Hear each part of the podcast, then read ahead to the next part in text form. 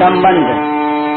पहले यजन पूजन और भोजन के द्वारा जो श्रद्धा बताई, उससे शास्त्र विधि का अज्ञता पूर्वक त्याग करने वालों की स्वाभाविक निष्ठा, यानी रुचि की तो पहचान हो जाती है। परंतु जो मनुष्य व्यापार, खेती आदि जीविका के कार्य करते हैं, अथवा शास्त्र विहित यज्ञ आदि शुभ कर्म करते हैं उनकी स्वाभाविक रुचि की पहचान कैसे हो? यह बताने के लिए यज्ञ, तप और दान के तीन तीन वेदों का प्रकरण आगे के ग्यारहवें श्लोक से आरंभ करते हैं। अफलाकांक्षिभिर्यज्ञो विधिदृष्टो यज्यते यष्टाव्यमेवेति मनः समाधाय सात्विका यज्ञ करना कर्तव्य है। इस तरह मन को समाधान करके फलेच्छा रहित मनुष्यों द्वारा जो शास्त्र विधि से नियत यज्ञ किया जाता है, वह सात्विक है। व्याख्या।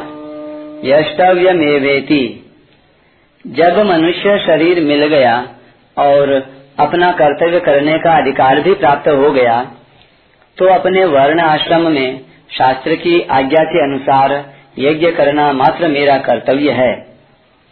एव इति। ये दो अव्यय लगाने का तात्पर्य है कि इसके सिवाय दूसरा कोई भाव न रखे। अर्थात, इस यज्ञ से लोक में और परलोक में मेरे को क्या मिलेगा? इससे मेरे को क्या लाभ होगा? ऐसा भाव भी न रहे, केवल कर्तव्य मात्र रहे। जब उससे कुछ मिलने की आशा ही नहीं रखनी है तो फिर फलेच्छा का त्याग करके यज्ञ करने की ज़रूरत ही क्या है?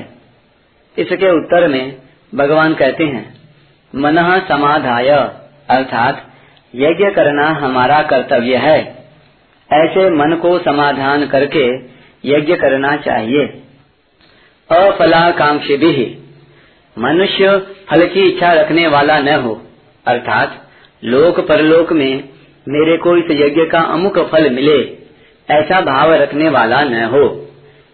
यज्ञो विधि दृष्टो यह इज्जते शास्त्रों में विधि के विषय में जैसी आज्ञा दी गई है, उसके अनुसार ही यज्ञ किया जाए।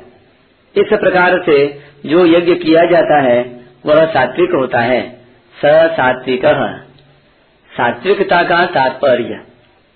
सात्विकता का क्या तात्पर्य होता है?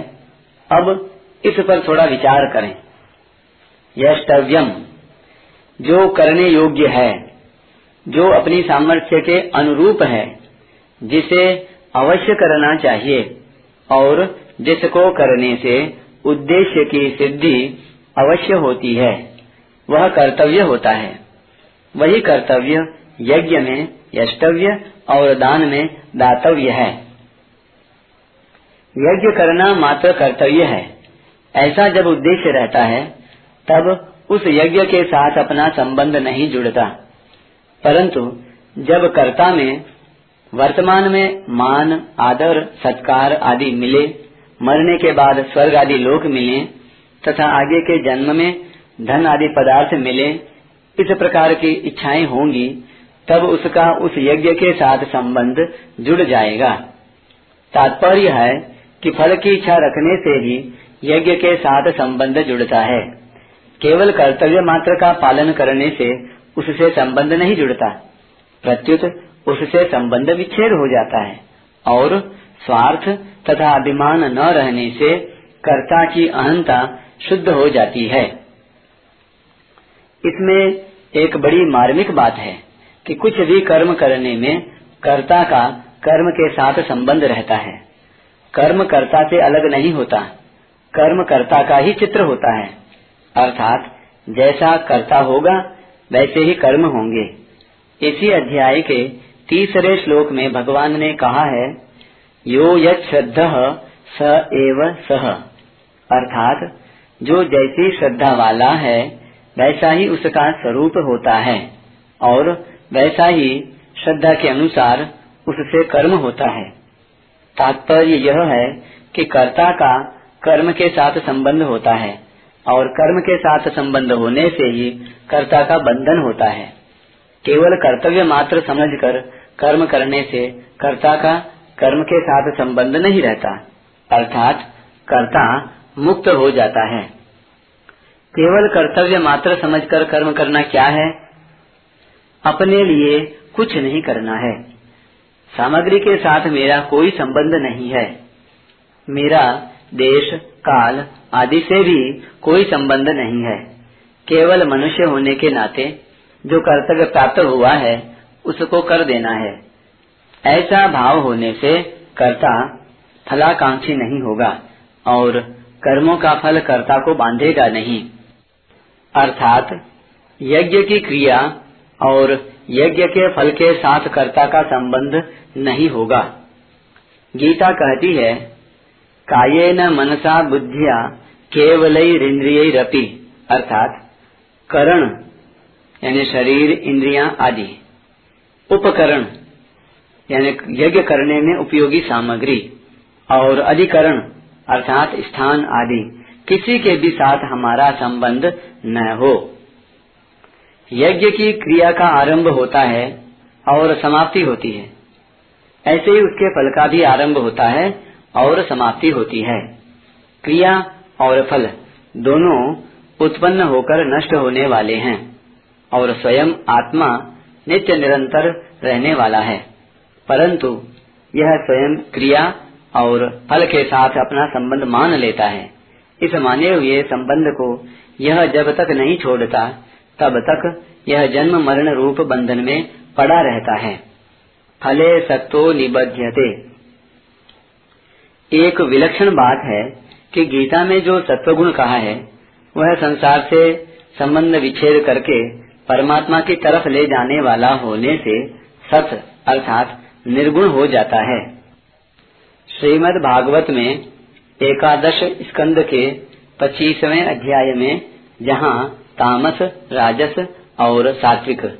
इन तीन गुणों का वर्णन हुआ है। वहाँ उनके साथ एक निर्गुण और कहा है। परंतु गीता में तीन ही गुण कहे गए हैं। जब दोनों के वक्ता भगवान श्री कृष्ण ही हैं तो फिर ऐसा भेद क्यों? गीता का जो सात्विक भाव है, उसमें भगवान ने यष्टव्यम, दातव्यम कार्यम इत्येव आदि पद कहे हैं।